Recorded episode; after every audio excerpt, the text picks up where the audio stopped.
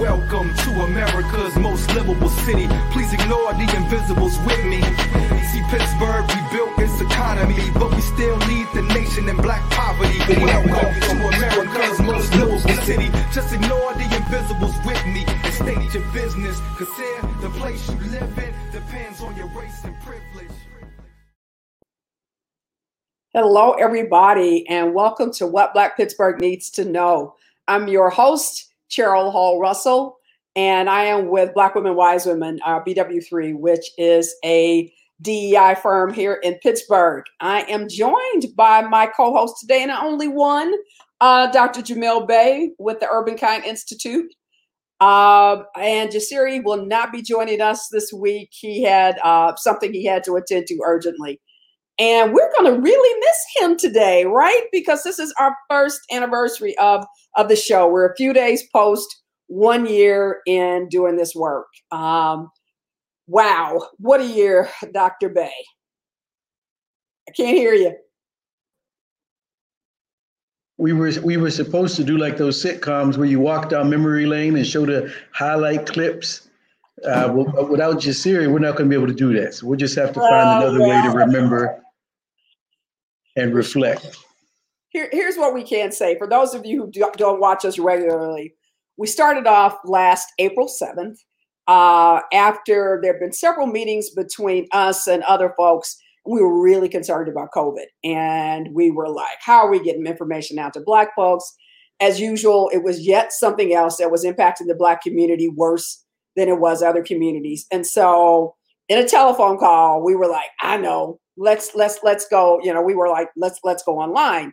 And so we messed around with a name and i think initially i suggested what black pittsburgh needs to know about covid. And then after a while the about covid gets dropped and then this thing turned into something that neither of us none of us planned but something that we found out later was very necessary. Right. Yeah. And uh, amid status here we, we've we've gotten better. We've switched platforms a couple of times uh, so far, this is the one that we like. It's you know we're we're still looking for better ones. We've got a nice production team behind the scenes, and so we've stepped up our game. Yeah. And the one thing that I'm so proud and excited that we've been able to do is from day one, you know, through the is showcasing the talent and of, of black folks in Pittsburgh, just the, the expertise, that lived experience, folks that know us, that live with us, that hang with us, that are able to talk to these issues at a very high level, but in a, in a way that our people understand what's happening and can connect and relate to. And I'm just so proud that we've been consistent with that. Yeah, because I mean, I'm 10 years in Pittsburgh and I have met so many folks. We're always laughing about how tiny it is, and yet all the black people know all the other black people. Not true. I mean, I have met mm-hmm. some really amazing talents in this city, and we've been able to to get them on. You know, one of the questions uh, that we got is is why is it you feature only black people? You know, I've been challenged on that. And you know, of course, there is there are messages that white people can deliver to black folks that they need to know. But the point here was to do what we just talked about is to introduce you to to, to black uh, community leaders and residents and professionals of different in different areas, folks from around the nation uh, to really share on, on messages that that you know you guys told us were important to you. And um, you know we were we were doing this every Tuesday, and we've got a different format now. We'll talk about in a minute. But literally, I think I've missed maybe three weeks in the year. Uh, and there's very few things that I do that consistently. Especially, you know, we were kind of doing some planning by the seat of our pants. And so um, it, it, really has been interesting. Um, what I'm going to do to join this conversation is I want to bring in our very first guest on August 7th, and that is Dr. Tiffany Gary Webb, who is with the University of Pittsburgh as an associate professor of epidemiology. Tiffany. Hi. Hey there. How are you? I'm great, great. I'm, we are so grateful to have you back. I think it's probably what your third or fourth appearance at this point. But congratulations on the year. That's exciting. True. And so we were laughing before we came on live. That very first show, we were we tried Zoom, and if you remember, we had six minutes of flat airtime. Nothing. Right. Because we didn't know we were live. But we were like, yeah, we were talking. Every time I go back and look at that, I crack up. But you know, it started off about COVID a year ago, and you were amazing, of course, and it was still unfolding for you and your colleagues. So you just had no where, idea where we'd be in a year. Yeah. Catch me up on that. What what has happened in this year? Was it yeah. what expected? So much. I mean, um, unfortunately, we still are in COVID, but um, you know, we're seeing the light at the end of the tunnel. Um, we have been going strong with our Black Equity Coalition, um, working. I guess now it's been it's been a year. Um, mm-hmm. Working on everything from data to community engagement to uh, meeting with you know local health departments, state health departments, um, taking a data to action approach, um, which has been been very um, exciting for me and challenging for me as a researcher because I, I do lots of studies and so forth, but nothing that are that's this urgent and you know this impactful um, in a short period of time. So it's been, um, you know, as I said, it's been very exciting, very, um, but very challenging as well um, over this year, but we've accomplished a lot. And I can talk about anything that we, you know, we have done yeah. in the BEC, anything that you're interested in. So, so one of the things we were talking about yesterday, and we didn't want to kind of brag on ourselves, but as a process and as a as show and, and the impact, one of the things that you know Jasiri said, we kind of have changed One Hood Media. Mm-hmm. And, and its whole approach, and you know, this is kind of the, the was a flagship of some of the shows that they're currently doing and some of the political stuff. Because what happened as we talked about different topics, things grew, you know, out of that. So ask a black doctor grew yeah, out of the work we've been doing with COVID. And they were talking to black attorneys. They're uh, you know they have they have their own political show now that is not under their their regular uh, 501c3 he's you know he said that they have become more of a full you know blown media company as a result of this crisis which uh, which i found really interesting I also noticed, you know, we were kind of using our inside voice a little bit when we all first started talking. the next thing I know, you know, you're getting placed on all kind of, you know, media's calling you, and you're serving on all kind of committees. What has that been like? it's, I mean, and so you both know, and Jamil definitely knows that I do not like to be front and center in the media. I like to be behind the scenes, but um, you know, I mean, one thing is that's been so great about the BEC is that we step up when we need to. We came together as a coalition, and if my particular voice is needed, then I will step up and do that. Um, you know, and we back each other up, and we have different expertise that we bring to the table, and we complement each other so well that you know when we're even thinking about opportunities that come up we go okay well who's right for this you know opportunity yeah. and so forth so um, i can't say that i'm still comfortable being out in front center, but you know, so I'll do it.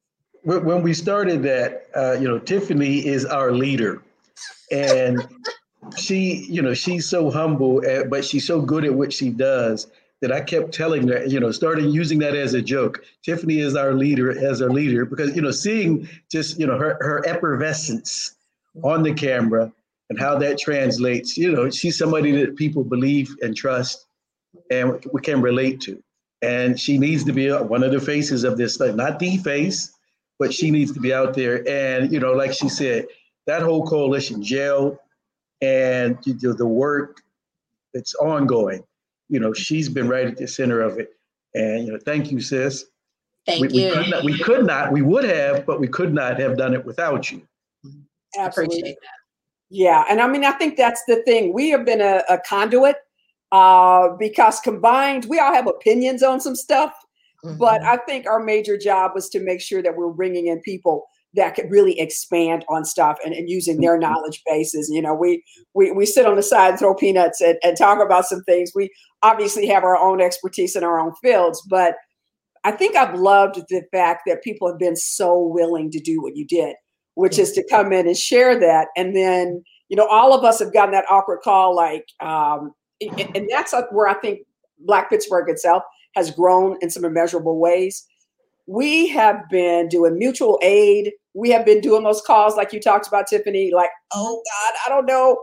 I've had several calls with the press in this last year that I can't imagine I, I would have had, uh, both for this show and other and other platforms that I'm working on. But I think there's been a generosity of the Black community in this last year okay. that has been uh, in midst of, of the tragedy and the and the losses has been so really nice to see.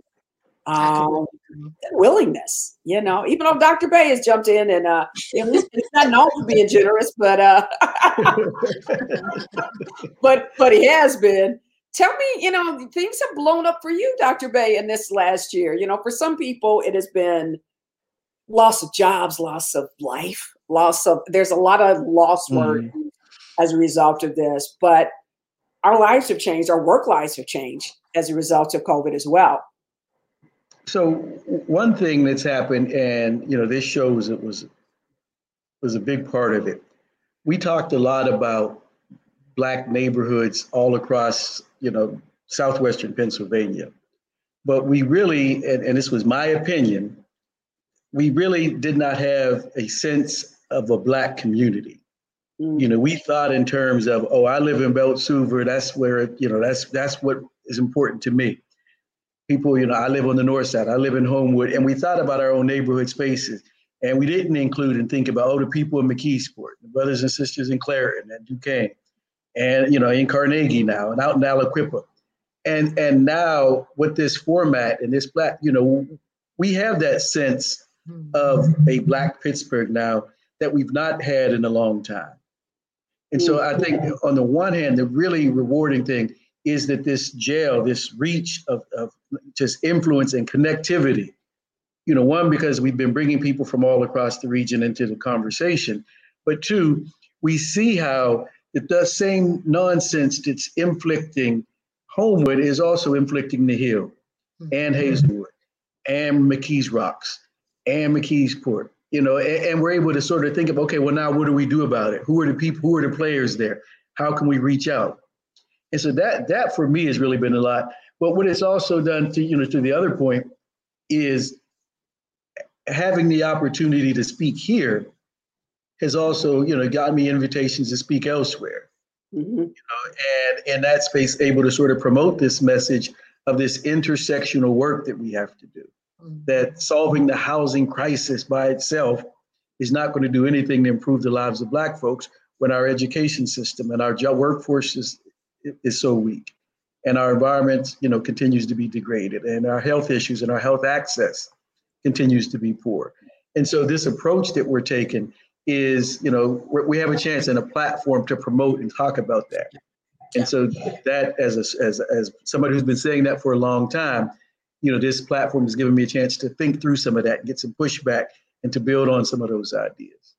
Yeah, and uh, to tell our narrative, right? I mean, right. that's that's one thing that's been very different for me is you know other platforms putting out the narrative, right. whereas you know we are trying to, you know, change the narrative and and and speak for ourselves. Um, so that has been very impactful for me over this year. Right. What's that response been like? Bias. yeah, right. But what has that response been? This is this is not the norm. This has not always been positively taken when we are generating our own message. What what has been the what has been the pushback?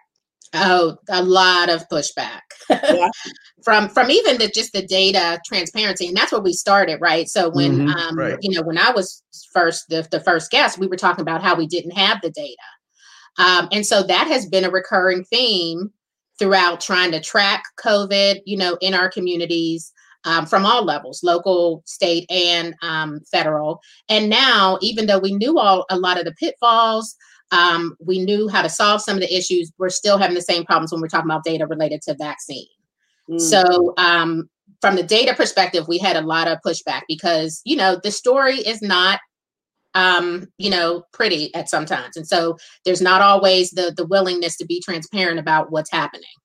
So is that one of those who who controls the data, controls the story? Yeah. Well, and who controls the media access? So the, the, uh, another part of the pushback has been black folks in Pittsburgh in general are very conservative, mm-hmm. and you know we really are scared of white folks. And to speak up, oh my goodness, you said you contradicted Rich Fitzgerald in public. you know, folks are folks are shocked and surprised.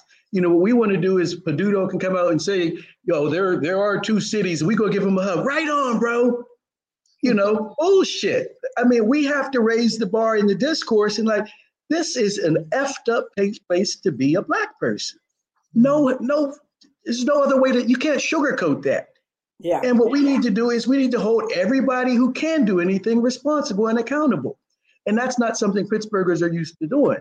And so this conversation here has given us more of a space to, you know, to call bullshit.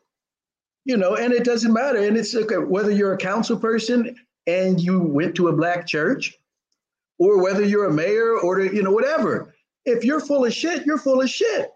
You got to bring an agenda that's going to support and advance black folks. Because what's the alternative?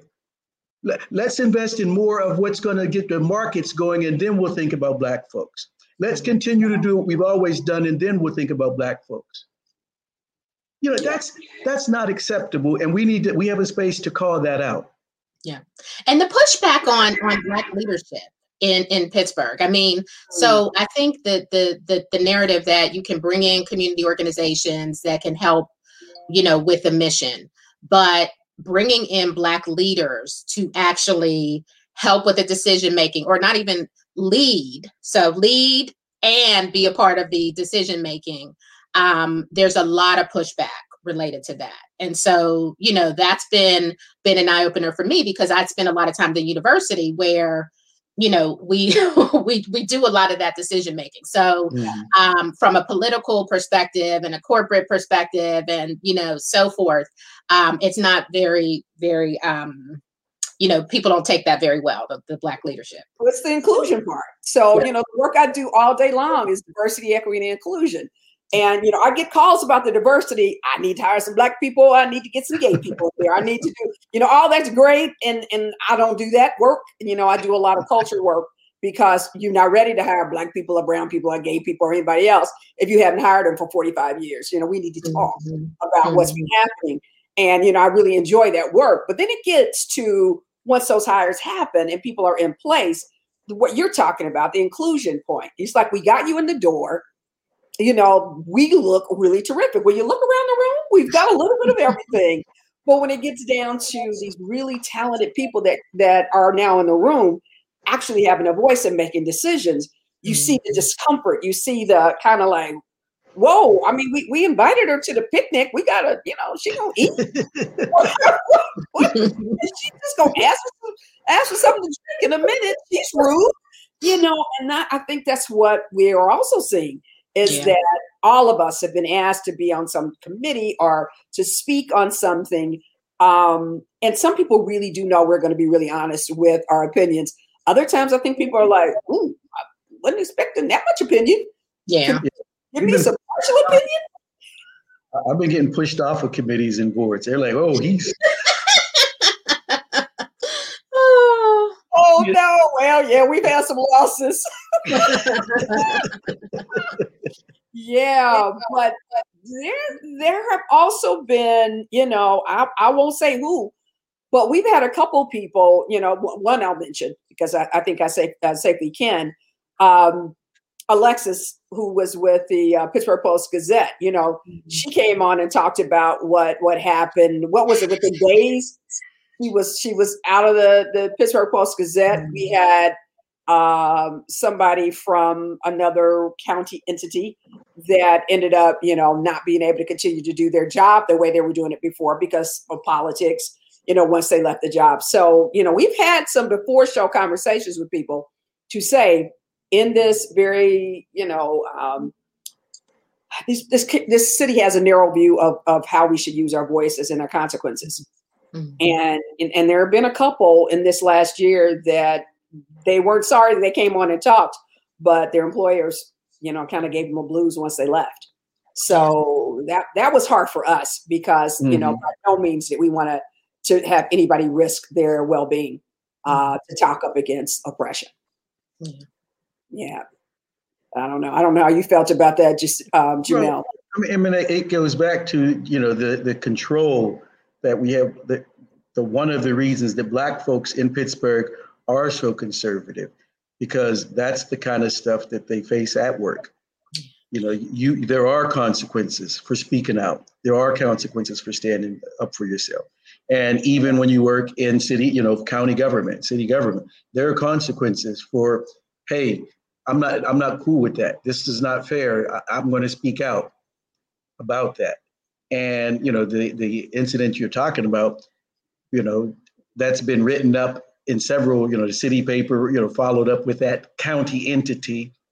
It's not DHS, it's not the health department, but the other major county entity that you don't want to name for some reason, where they just pushed the brother out. Yeah.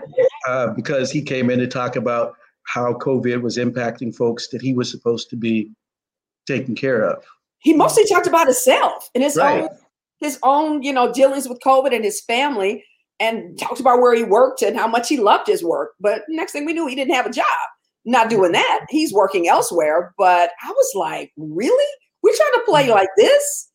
Uh, kind of hardball. And so um, ooh, you, you're moving, Dr. Bey. You got me you're doing this. Yeah, I, said has I, a I'm temporary desk as he um, he's in the midst of running from a volcano to uh, try to make his way back to Pittsburgh. Dr. Ray loves a good story, and he's he's got a good one this time.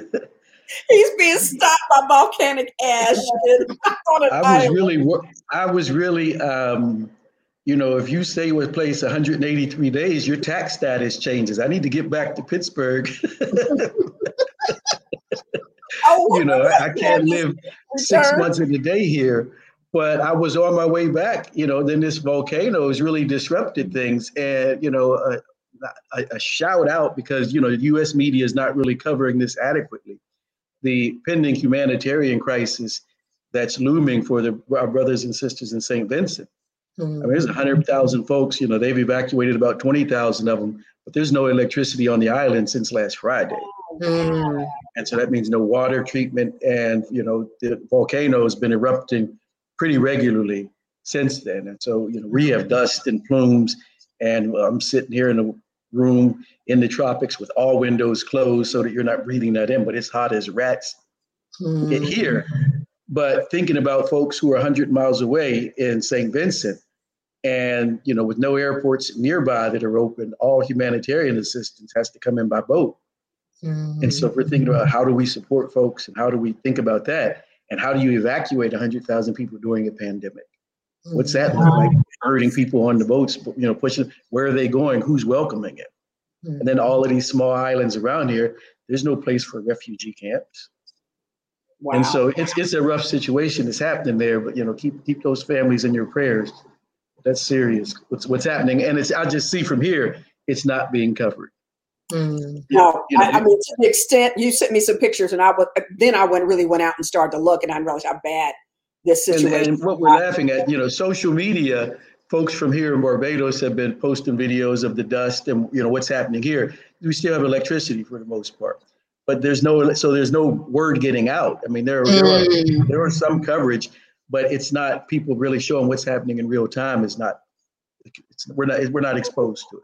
Well, I know these folks have got to be feeling like they've been abandoned. So, you know, definitely keeping an eye out on how we can help from from this side. Um, you know, Tiffany, one of the things I wanted to get into, you know, we've had racism uh, being seen as a public health crisis for Pittsburgh. Now, on a national level, we are, are watching national leaders also do that. Um, we are in the midst of another rash of police shootings and you know just all kind of crazy that's going on now.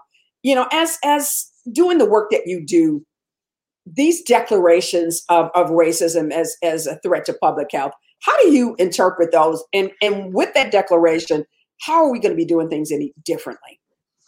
So, I mean, I think the declarations are important. I mean, they're not the end all be all, but they are important. So, I can say um, I was a fellow at CDC 20 years ago, and we were trying to get measures of racism um, on some of the national surveys. We had a racism working group. There was a lot of pushback and not recognition from the agency that these issues were important. So, fast forward 20 years, the director is now you know, um, outwardly admitting that we have legislation um, across the country on that. So I think it's it's an important step um, that leaders recognize that, but there has to be some action to that. So in our region, what's actually going to happen? Um, are we going to, you know, um, build coalitions that are going to, you know, to hold people accountable? Are there going to be funds um, allocated to you know, to anti-racist activities and so forth. So I'm all for the declaration, but not just in name, um, in in actual right. action. Yeah. I mean, I think as we talked about our second half, and we'll be talking about a little bit more about what this the rest of this year is going to look about for us. Um, really, we are talking about kind of dismantling kind of racist structures. I mean, we can't, as three individuals who decided to do a show, do that. But you know, one of the things that we thought about this past year is we we were able to bring in guests who brought to light a lot of the, the things that are oppressive and that are keeping us from being all that we, we can be in the city. Pointing out something and then helping to dismantle the structures that maintain it are two totally different things. Mm-hmm. And uh, we're really thinking about all of these amazing coalitions that have developed in this last year. With all this mutual aid, you got, you know, Black Women for Education, you've got, you know, Rochelle is coming on later to talk about Black, the Black Women's Policy Agenda. We've got the, you know, EJGP, Economic Just Greater Pittsburgh, uh, mm-hmm. Black Worker Center. All of these things were not in existence a year and a half ago. So they're le- leveraging politically. They're they're leveraging along racial lines, uh, inclusive, but being very deliberate about the issues. And it, it wasn't just to develop just for the heck of it for us to have meetings you know, Dr. Bey, why are we different uh, in 21 and 22 as a as a result of these coalitions? I think it's, it's probably a, a combination of one. There's been so much happening in the country that's been visible now, and mm-hmm. folks, you know, are also frustrated with. We've not addressed the systemic structures, you know, and we've been thinking, oh, we need to do this. We need to do this in housing. We need to do this in education. And there's this, this broader sense now that that's not been working. How do we get work at scale? And so it's a combination of one, there are people who are looking at and working across issues now more so than before. And the idea that people, it's, you couldn't be in a public space and have a conversation about racism two years ago. Mm-hmm. You know, white folks would curl up and run yeah. you know, and start crying and, you know, oh my God, and talking about their stories and their persecution. And, you know, I'll now, you, being racist for talking about it. Right. Why are you bringing that? Why are you focusing on these past issues? But, what we see now when the rubbers hit the road, there are no there are no biological markers that say that black folks are more vulnerable to COVID. You know that they should have worse outcomes. There are no biological markers that say that white folks that white folks are smarter than black folks. Not, there's nothing that says that folks should be more vulnerable to diabetes. And so when you look at what's the denomination, you know, what, what's the denominator on this? It's structural racism. And people are recognizing that now. Okay, now how do we attack that? What does that look like? What does that mean? Mm-hmm. And so we still have this, you know, this timid way of thinking about, oh, you're you going to talk about U.S. Steel? Are you going to talk about capitalists? Are you going to talk about the economy? You know, yes, we're going to have to de-silo these conversations to get at comprehensive solutions. The problem that we're trying to solve is this, and we're not limiting the way of thinking about solving that problem. How let's have the big picture conversation. And so I think the different part is there's been a broader acceptance of, of deeper conversations. Mm-hmm. And not everybody's yeah. comfortable with it, but I think people are like, okay, tell me what's wrong. What, what am I not hearing? and and some of these younger folks are a little bit more um, willing you know they they they, they listen to hip hop and they, they, they heard some of those lyrics and know they're like what what mm. you know they're, they're starting to relate to at least that they want to be down and yeah. so they want to help and then, and the university has um has done a lot of initiatives too. So, you know, in inside the university, we're having a lot of those conversations about um, hiring more faculty, about having uh, more underrepresented faculty and leadership and more opportunities for students and and so forth. And so those conversations are happening at the highest the senior leadership of the university which is going to have a huge impact on on on the entire system. So um, I, I've been encouraged um, with those conversations because they're actually putting resources behind it.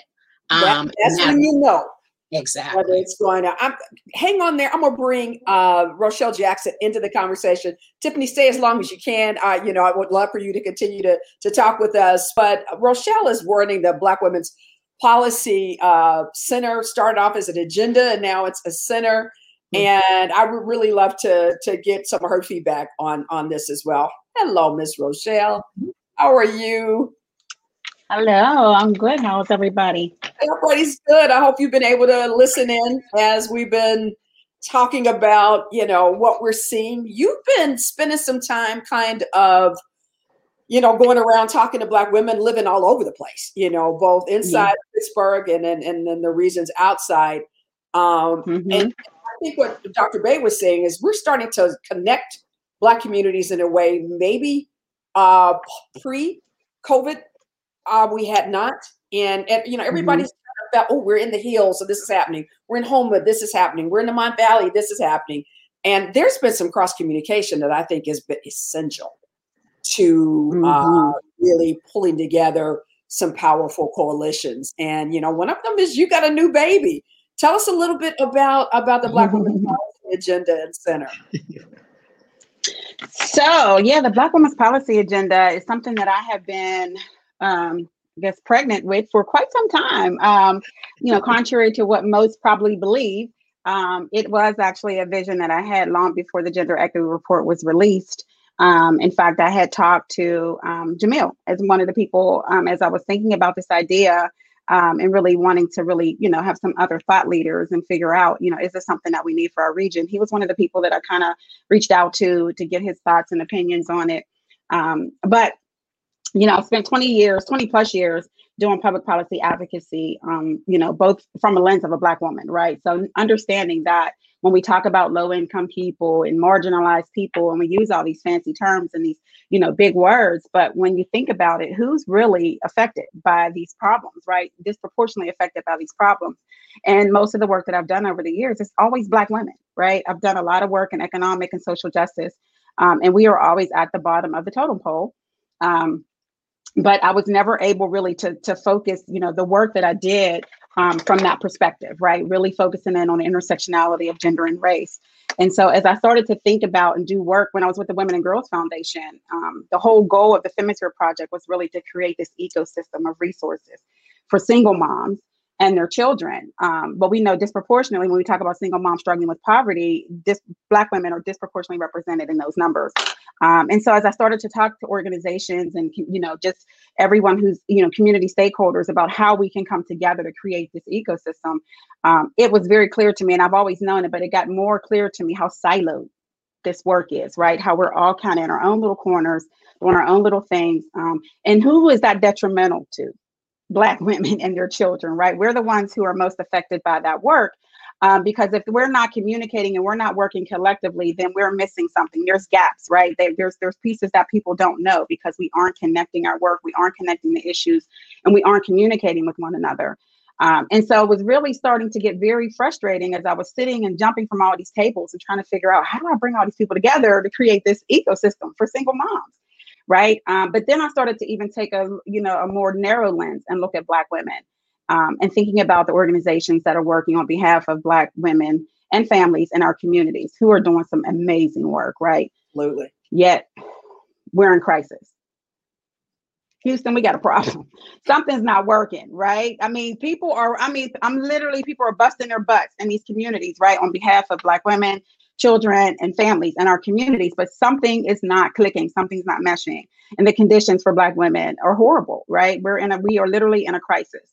And so the more I started to think about that and single moms, it was really clear to me that I think part of what we are missing is a plan, direction, right, for what we need to change and what the issues are for Black women. We're kind of all just, you know, guessing. I'm gonna, try this and I'm gonna start this and I'm gonna start that. But none of that's really working, right? And we're not getting the outcomes that we need. Black women are just surviving and they've been doing that for decades. You know, I watched my mama do it, my grandmama do it. You know, and it's time that we, you know, stop talking about it and be about it, right? We have got to, and Black women have got to lead that charge. We've got to be centered in that work, right? We can't too often, you know, people think voting is all we have to do. We put the right people in office, and they're going to fix it. they're not going to fix it. I can tell you from from 20 plus years of public policy advocacy, they don't have all the answers they barely have any answers, to be honest with you, right? And so, so I'm just keeping it real. They need to be told what to do. What do you need? What do you want me to do? Right? They need talking points. They need to know what the real issues are. They don't know everything that's happening in our lives and in our communities. They are only one person, right? And so that's part of the problem, right? People think I just vote for this person or this person, you know, even me as an advocate. Oh, Rochelle got it she going to Harrisburg, she going to DC, but I'm the only black face at the table, right? I'm representing the whole community, right? And so it's not enough of us that are represented in these spaces and our voices are not being amplified. And as a result of that, our issues aren't being um, addressed in any kind of concrete way that really improves the quality of our lives, right? People have really just been going from day to day, making it the best they can. Um, you know, for years and years and years, right? We declared racism as a public health crisis in the city and the county. What does that mean? It sounds good, but what does that really mean to the quality of life of people who live in the city and people who live in the county, right? I, we, we can no longer just accept things that are on a piece of paper and they, they sound good and they look good. We have really got to get down to what it takes to change our lives for the better. And we have got to be a part of that, that solution, right? And so that was really the heart of the Black Women's Policy Agenda was really not recreating the wheel. It wasn't Rochelle coming and saying, I know what our issues are and I have the answers. I can fix it. It really was about bringing us together collectively, you know, for the first time, you know, talking, you know, at the intersection of gender and race and really talking about what are the issues that we need to be focusing on. What do Black women have challenges with? And how do we address that on a larger level, right? I get it. We need, you know, rent help. We need, you know, utility help. We need food. Kids need clothes. All of those things are important, but those are band aids to a deeper issue, right? And if we're not getting at the core of the problem, then we're going to continue to just put band aids on on a, on a, a wound that's never going to heal. And I'm not about that. I spent too many years of my life doing public policy advocacy to create real change. And I'm yeah. not about spinning my wheels, right? So this is a, for me, this is about really doing some work and getting some outcome. And it's not going to happen overnight. Then let's not be confused. It took us decades and decades to get to this place. So it's not going to happen overnight, but we got to start somewhere and we have to be centered and we got to be leading that charge, you know, and being our voices need to be heard. We got to be trusted as experts. So, so one of the things that happened while you were, you know, because I was kind of thinking about doing what you what you were doing, and we kind of came together, and I was having mm-hmm. meetings literally in my house. I think the biggest one we've had over twenty people just sitting on my floor yeah. and everything else in my living room talking about mm-hmm. issues of black women in Pittsburgh and trying not to we it, it was an interesting time because we saw the report, we lived the report, we were both angry about it, and Tiffany and I are doing some other work on, a, on another project about that. But you know, we went from like, and is this news to anybody? You know, we were and we were mm-hmm. about how it was being you know, kind of how it was in the news and and why this seems like such brand. Well, I was so brand new to so many people, and when, when we gathered, you know, multiple meetings at, at my house, we were starting to talk about again the coalition of power and and the demanding for change and the not mm-hmm. waiting or whatever the next report was to tell us how bad we were doing and you know so other things you know kind of grew out of that. You were already you know starting some stuff and i was like okay I, you know i'll take it. I, you know i got another job. I'll support you on it you know, work with you and you know in, in an advisory role if you needed me. But are you finding that those you know because power is also where the money is. So you know part of the problems that we talked about in those rooms were dealing with philanthropy dealing with corporations dealing with people who could put money in to address some of these issues that were not really including us in conversations. Not only not including, but we were not in the power seat, like like we were talking about earlier, Tiffany, that we were really impacting decision making. Are we any closer, Rochelle, in terms of, of the work that you're doing now? Are we still in prep mode? Are you feeling like well, things changing and giving a little bit? Absolutely, there's been a huge shift. We Pittsburgh, of course, we are a little behind the the the gate in, in, terms of other you know cities that are much more progressive than we are. But if you look at nationally, just look at what happened with this last election and how Black women asserted their power right within democracy. If if we never knew our power before, we should know it now, right? So now is the time to use that power to continue. Don't don't fall back right? We've already took that step. We've already asserted. We've changed. The, I mean, we really changed the whole dynamics of this country, right? Just by you know asserting our power at the polls and getting people out and galvanizing, you know, large groups of our communities to be represented in that in that vote. And so I think for for the first time, um, that I can think of, you know, Black women can really see the power in ourselves, right? And, and the power that we possess to bring about change. If we can do that, then there's nothing else we can't do, right? If we put our minds to it and we come together. And with that, you've seen was a collective that was Black women coming together, collectively working together to make that happen. Even locally, we had some amazing Black women that were organizing locally to get folks to the polls, to get people registered, you know, making sure that it happened here in Allegheny County. So we're not, you know, it's not exclusive to Georgia, you know, in southern states. We did our thing here as well. You know what I mean? And so let, let's not let's not be mistaken about that. But it showed the power that we have. And so I think if nothing else, you know, we can see you know, one of the things I learned in talking to Black women, as you mentioned, I've been you know, spending some time and I talked to almost 350 Black women. Black women feel invisible and their voices are not heard, right? For the most part, even when they vote, right? They really just feel like there's no power. They have been disempowered virtually by being silenced. And so that has to change, right? People need to be able to amplify their voices and their experience. When you don't tell your story and your experience, then guess what that guess what happens? It leaves room for someone else to shape that narrative and tell that story for you. And we know what that looks like. We've seen it in the media, we've seen it in the press, right? We know it's not pretty and it's not true, right? And yeah. so it is important for Black women's voices to be heard and to be amplified. And we see we have power. You know what I mean? It's not about it is about money, but it's not all about money, right? But we can exercise power in other ways. Though.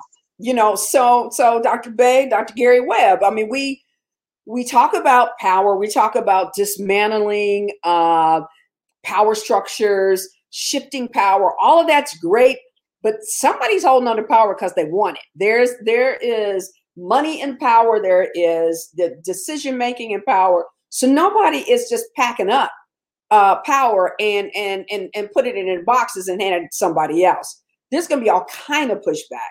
What does that look like in our region?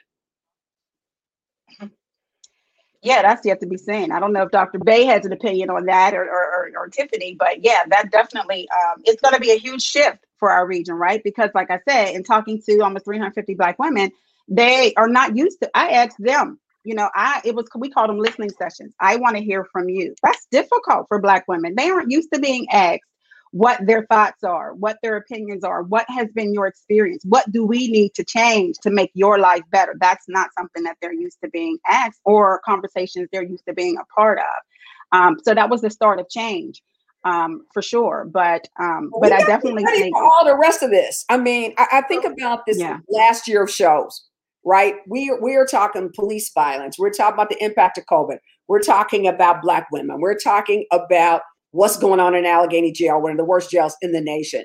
We're we're talking mm-hmm. politics, incarceration. I mean, we have tackled some massive kind of issues. At the core, most of them is white supremacy. And so, as we talk about all of this stuff, and, and we look at a new year of all these new coalitions, we are going to walk into folks who are going to that they've conceded some by getting you at the table. But I think this is a real year in 21 and 22 when not only you're at the table, you're demanding to be a part of not just a part of the conversation, but a power, part of the power sharing. That's that's mm-hmm. when it could get interesting to me. Yeah, yeah. But we're not asking. Let's not let's not let's not. not. make no mistake. We we are we are going to if we Shirley Chisholm bring a folding chair if there is no seat at the table for you. That's what we are building power to do. We're not asking. This is not nice. This ain't cute. Black women are really suffering in this area, and we have got to be a part of changing that for Black women. And so, I mean, we, we're not. How are you bringing others along, Jamil? I mean, what are your thoughts about that? How are we? Because we are bold. You folks on this call, a lot of the people we've had on the show, we don't mind using our voices. We're looking at, at ourselves, our children, our grandchildren, and we know we do not want it to be the same. for them. But how do we bring along this narr- this this conservative population of black people uh, to say stay in that fight, even though the threats are starting to come at your neck? How do, how do we keep people in that game, Dr. Bey? So, so one of the things, so as Rochelle, so, so in this process, she's talked to 300 plus women yeah. and 350 plus women to, to sort of get this framework. Okay, now it's it's not Rochelle's frame. This is this is these are the voices of these folks who are have been voiceless. Now, what happens when you unite those voices to roar? What happens? No, this is our agenda, like you said, and th- this is not the compromise. What we always end up doing, and here's what I'm I'm happy to hear what Rochelle is saying that we're not doing anymore we always say, okay, this is what we know we have to have. This is what is necessary. But we also understand, Mr. County Executive, that you have all these other constituents. So let us negotiate for the smallest little piece. You know, that that's the part that we're done with. The part the where we have to stand out is our highest, greatest demand is where we start the conversation. Because we've been we've been the afterthought when you start using this bullshit language about minority. You know that I mean second less than other you know you get the scraps from the table.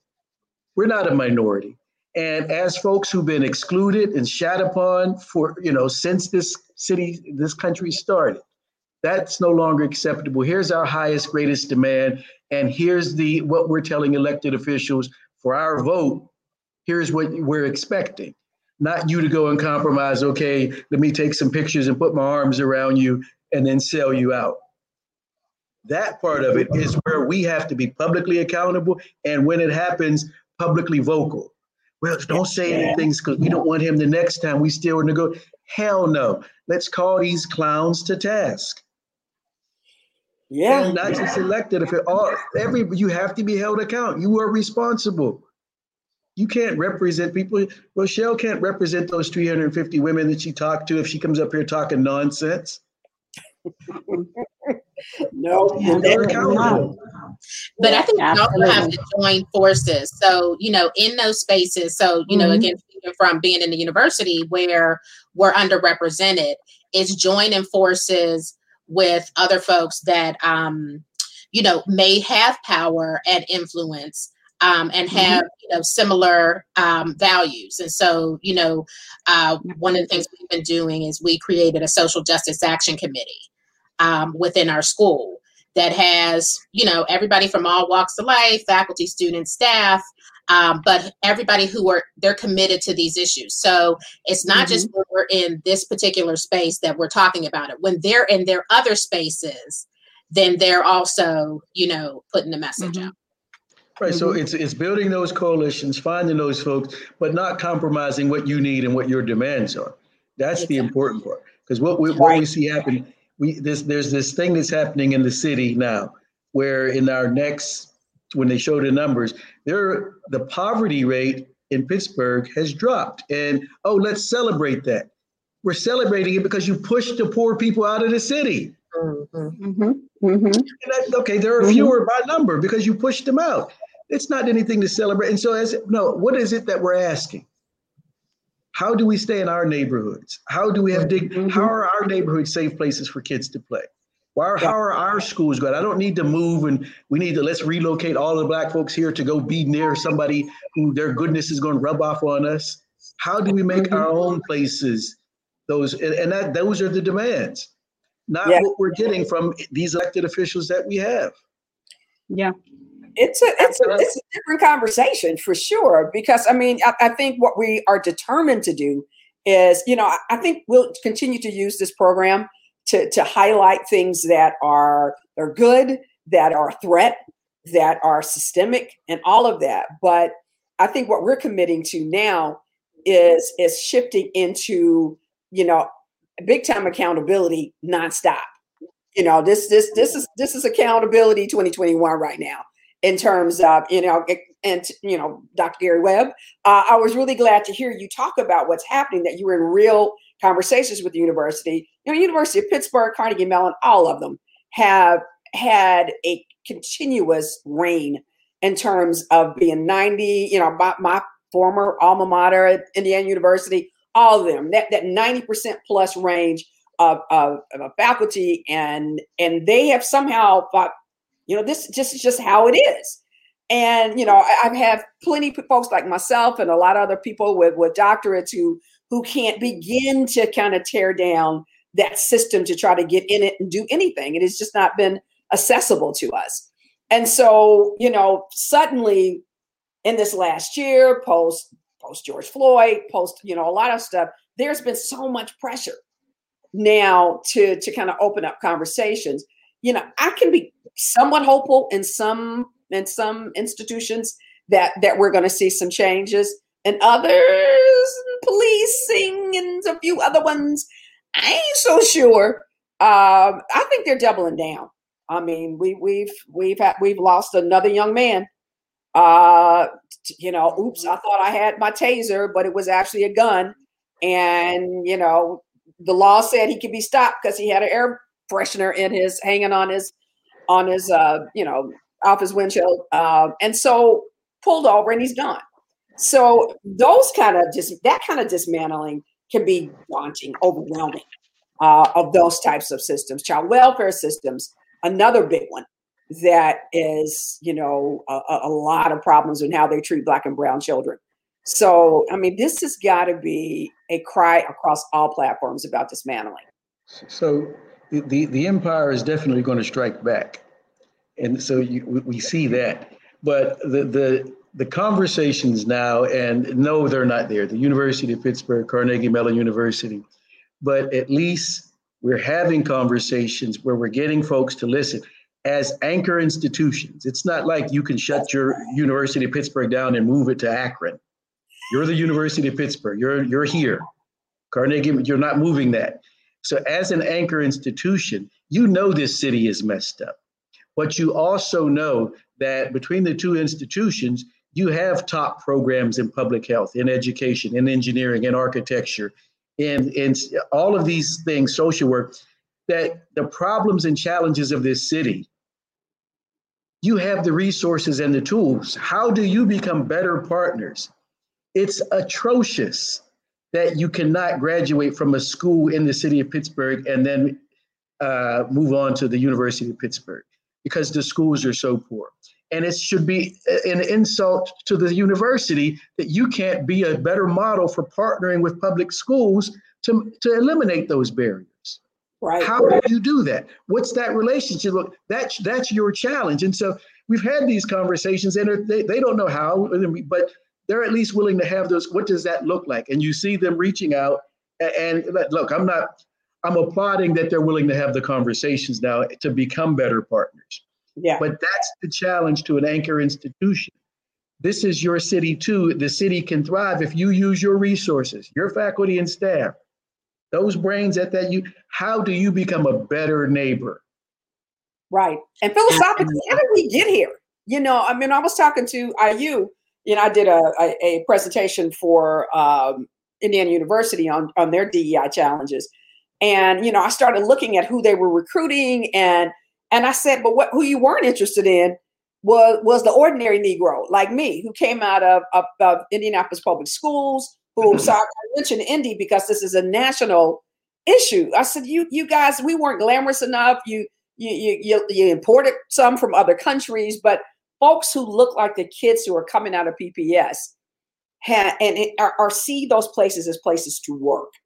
And so mm-hmm. I'm encouraged that at least minimally the conversations are starting to happen that they have to look at their kind of long-term systems and i'm not i'm not picking on university of pittsburgh or any of them i'm just talking about systemic racism and and those opportunities this year this last year has bought us to really sit down and have conversations and I am encouraged by some of it. I'm not naive.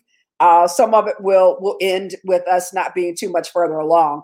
I'm hopeful the University of Pittsburgh is is one of those and decides it wants to. It's competitive. Maybe it wants to be the example of how to do it differently. I I, well, I don't know. Here's where they have to be, and here's where you know PNC Bank and I don't I don't mind using names, Bear and people, you know everybody here. The problem is that you like uh, Tiffany said earlier, you know, they're deliberately working to recruit a diverse faculty that, you know, that's cool. But what happens when you come here is, oh God, oh that's a nice gig to get. You're you're on faculty at the University of Pittsburgh. You're tenure track. As soon as you get tenure, let's take that ticket and go to another university where there's actually a thriving Black community, mm. where I can go to some restaurants and hang out with folks and, and be around people that look like me, that's whose food smells like mine. And so you see so many folks who are here. Once they get tenure, they're gone.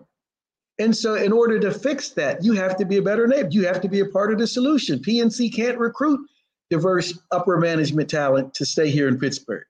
They come, they go to the training center in Cranberry, and as soon as they finish that, oh snap, reassign me to Chicago, Philly, Maryland, anywhere but here. But I mean, we get into those systems. I'm sorry, Tiffany, I'm gonna get right to you, but we get into these systems like Walnut Capital the other day, that quote that that I don't know who from Walnut Capital, they were doing their next expansion in East Liberty. And somebody asked them, Where are you going to have black restaurants? And the dude's response was, uh, you know, basically he said he we want successful restaurants that people want to eat at. In other words, if it's black, nobody's particularly going to be interested in coming. When they they pushed him on it about you know whether they would consider it, all we want is people who can afford. So he went from stereotyping the fact that people nobody wants black food to then saying that nobody that black people can afford to pay the rent and be a part of it.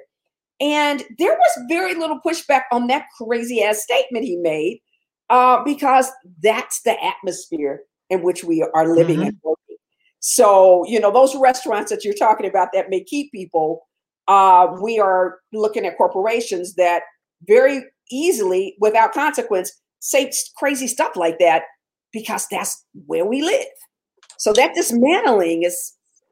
And that's exactly what I was going to say is that we're working on culture um, and institutional culture. So if we're going to recruit a diverse faculty, one, you know, uh, Jamil's scenario of people get tenure and go other places. So we want to create a, you know, a vibrant Pittsburgh that can um, accommodate that. But then we also want people to be successful. So a lot of people come in, don't have the support that they need, and aren't successful and, and able to stay. So um, we really want to, you know, one, be able to have programs to mentor and and you know create an inclusive environment and then also have a culture so that people feel comfortable staying. So all of those conversations are happening but i, I agree that we have to keep the pressure on. Um, and i think we need community pressure too to you know to to, to keep that going. Yeah. not just you know i think about vibrant pittsburgh and you know one of their jobs is you know they do dei work and i'm not slamming slamming y'all but this is what i hope y'all start to consider. Uh you know they they help with trailing spouses they you know they get all these black folks that that come through there and they and they advertise to kind of bring people into work. But you know statistically they will also tell you these folks come here and they say about two years and they get the hell out of dodge. And and so i mean organizations like that also need to begin putting pressure on i mean i know they're funded by corporations but they also need to start putting some external pressure on these corporations that they're working for whose cultures are, are so poor that when the, when these folks come here they're just like what just happened i'm not there was another high profile leader that just left and actually ended up in my home city of indy uh, recently because he got here and was ready to do the work and didn't have any support. And they went through all of this money and time and bringing in the best. And the next thing I know, dude's working doing workforce development. He's gone. You know, he, he he picked up another opportunity because you know there was some rumor that he felt he couldn't be effective. So that's the dismantling right. and the you know, second look that we're going to have to do in yeah. order to the city what we want. But the focus can't always also only on be on you know management positions, top level t- executive positions. We need to diversify there, but we also need to also consider the fact that the gender equity report, as well as through my conversations with Black women, you know, show that Black women want to work but are not getting hired, right? So they reported working two, three jobs, right, and still just surviving and not thriving, right? They, you know, we have the largest population of people working in low wage jobs. And that is, that is the same to be said for the Pittsburgh region. So we can't just focus on bringing in talent right to take on those executive and middle management you know positions we also have to be thinking about you know everyday people who are trying to thrive in this, in this area and, and and can't get in. Employers are not hiring, and we know why, right? Discrimination, systemic, well, they're hiring, but it's barriers, all of that. Right. They're not hiring us. They're not hiring, us. hiring on this end, but then they're not hiring on the other end where the money is. And then at the same time, right. telling people they don't deserve $15 an hour that is minimal to their survival. Right. So I'm just saying we can address the talent and keeping talent in Pittsburgh in those executive and management positions, but we also need to address the fact that everyday people, particularly women, need to be able to have living wage jobs as well. And we are not being let in the door. We are being stopped at the door. And there are ways that we can address that, right, as a community uh, to make sure that there, we level that playing field for everyone. So we ready to take it all on, Dr. Bey? I mean, there, there's a lot to, for us to unpack here in this conversation because there, there are so many things that we're going to be able to use for you know future episodes to talk about.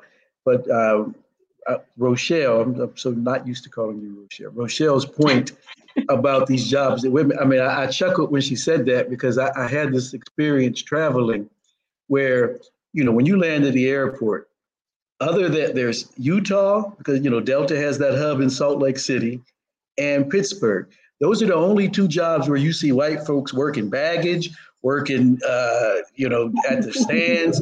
You know, we black folks can't even get those jobs.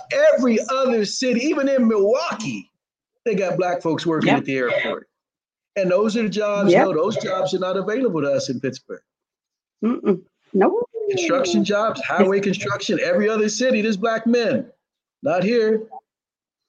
Yep, and that's acceptable. It's been acceptable. It's right. no longer acceptable. Right, yeah. and, and, then you know we have a, and I, you know I use it. We have a pro-union uh, county executive who refuses to call anybody to task on this. But he's, you know, he's down with us, and we continue to get Negro elected officials who support him and have his back. Mm-hmm. You know, we're not mm-hmm. holding him to a higher standard, like we were saying. We all have to be held to account. And, you know, fortunately, he can't run again. But we need to make sure that whoever replaces him is meets our demands. And we need to Absolutely. stop this cycle of just supporting. Mm-mm. Yeah, well, nope. that, that's a hard that's a hard one to break, but I think I think we're definitely on our way. Uh, I know we're getting close to, to wrapping up. Again, you know, this this has been the year that was. I mean, I can't think of of a year. I don't know if we'll ever have another year in our own in our memories uh, when we experience. I don't want to have another year like this. Mm-mm, mm-mm. But the the upside is that it, it has been a really uh, positive change. I think with the Black community and the coalescing of of so many people at, at all levels. Uh, I think it started off, you know, Doctor, you correct me if I'm wrong. We were dealing with the issues around poverty and around just basic needs at the beginning of COVID. And those were mostly the people we were engaging. But what I've seen in that year is folks, you know, who are professionals are, are getting impacted by a lot of this stuff, like the rest of them. They were like, Ugh. they start looking around like, we, we can we talk? You know, and, and so there have been a lot of the integration of voices across these, these economic levels that I think will be the only way that we mm-hmm. really dismantle some of the systems that are in place. We have to do this from the, the poorest uh, who need the most help to those with the most resources. Um, and you know, it, it's just we don't have a lot of room for people to tag out at this point in this fight. And so, you know, I hope we can. So, any any final thoughts? You know, we we've got a uh, show coming up next week. Speaking of uh, politics, where we're bringing on uh, Councilman Ricky Burgess, Jerry Dickinson, and Randall Taylor. We're gonna talk about gentrification, gentrification, and and housing challenges. It should be good. We're supposed to be going every other week. Don't let us confuse you. It was just a timely issue and we couldn't let it go. So we, are going to attempt to do every other week. But if we have something that's pressing, we'll come back a little bit more often. But uh, because it's it's that it's that critical. So you know, I hope everybody can join us next week when we really dig into what is happening in our communities. Why are half of these folks, you know, feeling like they just have to leave? And then it was not about crime and violence there's some forced, you know, relocating happening in the city. And we really want to get down and, and, and talk about what that's like and, and, and what's happening and how we stop that and dismantle those systems as well. So, you know, I, again, I, I want to thank you guys for coming and celebrating with us this very odd year, but very mm-hmm. necessary year for what Black Pittsburgh needs to know. This this one year anniversary looking forward to tagging you guys, you know, in the in the year to come on a whole bunch of other issues because you're not one issue people. You know, you guys are, are mm-hmm. your hands in from education because you get kids or grandkids to you know you name it. You know, what do you hope to see in this in this the rest of 21 for us, Dr. Gay? As we as we I wanted to see if if Dr. Gary Webb or uh, Rochelle had anything to close on. Yeah, the only thing that I wanted to say is we started this show out with COVID and just remind them that we are still in COVID. And so we need to, you know, mm-hmm. still do all of our um, precautions that we've been doing, and then just you know thinking about the vaccine. And we didn't talk about that much, um, but our our coalition has been really advocating for equity in vaccine distribution for our communities. Um, I, I'm one of those people. When I came on the first time, I was excited about vaccines. I have been. I'm like really excited about it now. I mean, it's amazing what has been able to be accomplished and you know we are really almost at the end of it. So let's let's hold on let's get vaccinated let's you know and then we can move on. Yeah. Yeah. And i'll and i'll just say that you can't address what you don't acknowledge right? So just keep that in mind. We have to keep these conversations going. You mentioned the you know policymakers that you're talking with next week or for the next show um, you know, I had an experience, you know, not putting anybody on blast and not saying anybody specifically, but I requested to talk to Black elected officials because I wanted to know, you know, from their positions and their perspectives, right, and their place of power, what are you doing, you know, to improve the lives of Black women, right?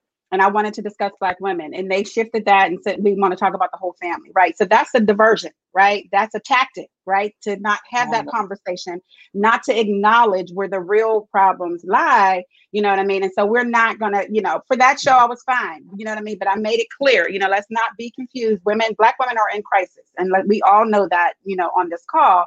And we'll continue this conversation later. So I just want to make sure that people understand we have to continue to, you know, make sure that people acknowledge these issues because until they acknowledge them, they won't address them, you know. So that's important to continue to center us in those conversations, even when it's uncomfortable and even when they don't have the answers, right? They need to be put on the spot and know this is something that's important to us and important to our communities, and it should be important to you as well. Well, I, I think if you'd asked them that other question, okay, well, what are you doing to support black families? You'd have got a him and a haw uh, uh, uh, also. Uh, yeah. So before we jump away too fast, uh, Dr. Gary Webb, we, we can't not, since we did talk about this, the uh, Johnson vaccine, Johnson and Johnson vaccine, and that little hiccup today. Um, what, what advice are you giving folks about that? I mean, what, so the six folks out of nine million. million. Yeah, it was something like six six million or something like yeah. that. Yeah, Six, right. I mean, so it's a small number, you know, but this is the process. Though you're checking. Let's let's let's slow down. What do we know? What do we know that those six are, are there any commonalities? And anything that we can say that this is a problem or an issue, you know, that this is still statistically, that's a tiny, tiny number. Exactly. But the system is working in catching and checking those things. That does not mean that we don't trust this process. The nice thing about this is that this is such a public and transparent process that mm-hmm. you hear about every hiccup. Yeah, and and and it's and it's you know they keep using the uh, uh, you know in an abundance of using an abundance of caution because right. you know even when when you're doing a trial even though the trials had you know 30 40,000 people you just can't encounter every scenario that's that's going to happen right so when you're talking about vaccinating 6 million people things may come up that you that you didn't notice. But again you're talking about and and there were some some instances in the trial but again we're talking about a very very small number of people. And so they're saying let's just hold right now let's look at the data um, and then we will you know um, probably uh, you know reinstate it very soon the same thing that was done with the astrazeneca in other parts of the world and they resumed after you know looking at the data so i just want people to know that you know when you do a study you can't you can't account for everything that actually may happen. And so I look at those numbers every day. So we have um, 180 million people that have been vaccinated in the US. Um, and so it's, you know, out of all those people, how, how, how many incidents have you heard? Very, very, very few. So these these vaccines are doing extremely well, and then the, the, the efficacy of these vaccines have been wonderful. So we're talking about in the next couple of months, we could have the majority of our population vaccinated. So we we, we have to hold on. Yeah, and, I, and hopefully the next thing is we're not dealing with some of these variants that are coming out of Brazil and other places. But I guess you know we just are kind of holding our breath that that the vaccines are you know responding to those as well. So I guess that'll be part of our future conversation. Yeah. Uh, and there's no reason to think that they won't. Not yet, no. Well, one more thing, Naomi put a question in the chat about how we can support those folks that we were talking about before. Yes, you know, the, yeah. the, there's a greater need in St. Vincent in the Grenadines than there is here in Barbados. Okay. So, you know, that's the the vac- the volcano, not the vaccine. The volcano is on the island of St. Vincent, and you know, said there's not any, has not been any electricity. Um, I would, you know, other than the Red Cross, and he has a link that he can put in the chat you know, if you trust the Red Cross and Red Crescent societies to do, you know, they're they're, they're collecting and supporting. But if you Google it, you know, find one that you trust and that you want to support. That you know, how can I help the St. Vincent and the Grenadines? Find some way because they said these these folks. The only reason that anybody's on that tiny island, and it's an island that should not be inhabited with a threatening volcano like that. The only reason that there, there's there is because somebody saw a profit in bringing some slaves over here to grow sugarcane. And so they dragged folks there, put them there. Now those folks are there, and they've been there for hundreds of years. But that island, uh, uh, an island that size with a volcano that dangerous, should not be peopled or populated. But that's you know that's the world that we live in, and so we can talk about that. That's a whole other issue. But yeah. these are the structures Hey, But if you can, you know, if you can support, please support. So there was a link that was put into the into the chat that gives you a little bit of inf- more information about you know the St. Vincent area, Barbados, Grenadines. It's it's all there. Uh, let's let's keep an eye out. If we have any other information to post, we we will do that because we are concerned. But in the meantime, we are a little bit overtime uh, as usual because that's part of our our you know yearly thing too. We were on for an hour. We're never, you know, we always stop around three ten. But uh, we appreciate you guys coming on. We look forward to our guests and what should be a lively conversation next week. And um, you know, we're three months later, but you know, welcome to 2021 and what Black Pittsburgh needs to know.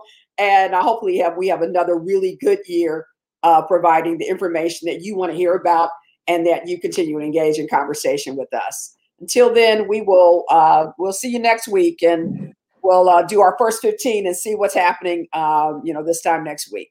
So thanks again, and we will Thank see you. you Peace.